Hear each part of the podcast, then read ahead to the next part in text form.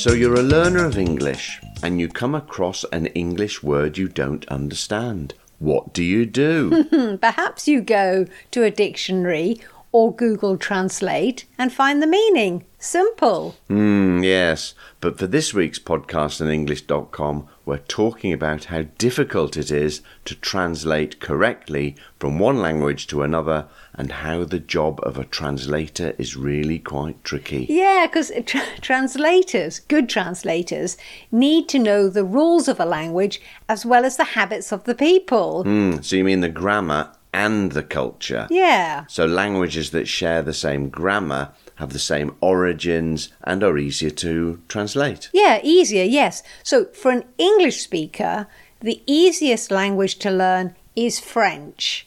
And a third of all English words come from French. Wow. But if you are French, then surely it's easier to learn Spanish or Italian, of course. Yeah, yeah.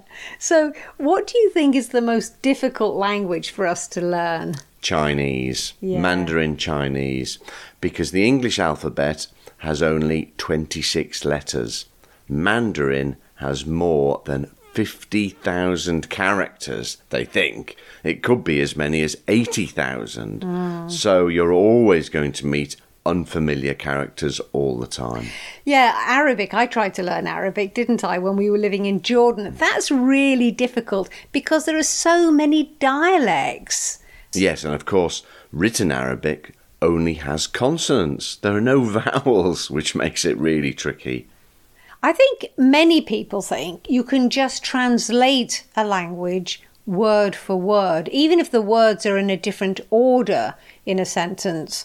But did you know, Richard, there isn't one word in English that can always be translated exactly the same into another language? Wow, really? What about something really simple like house, for instance? Okay, house. That's a good choice.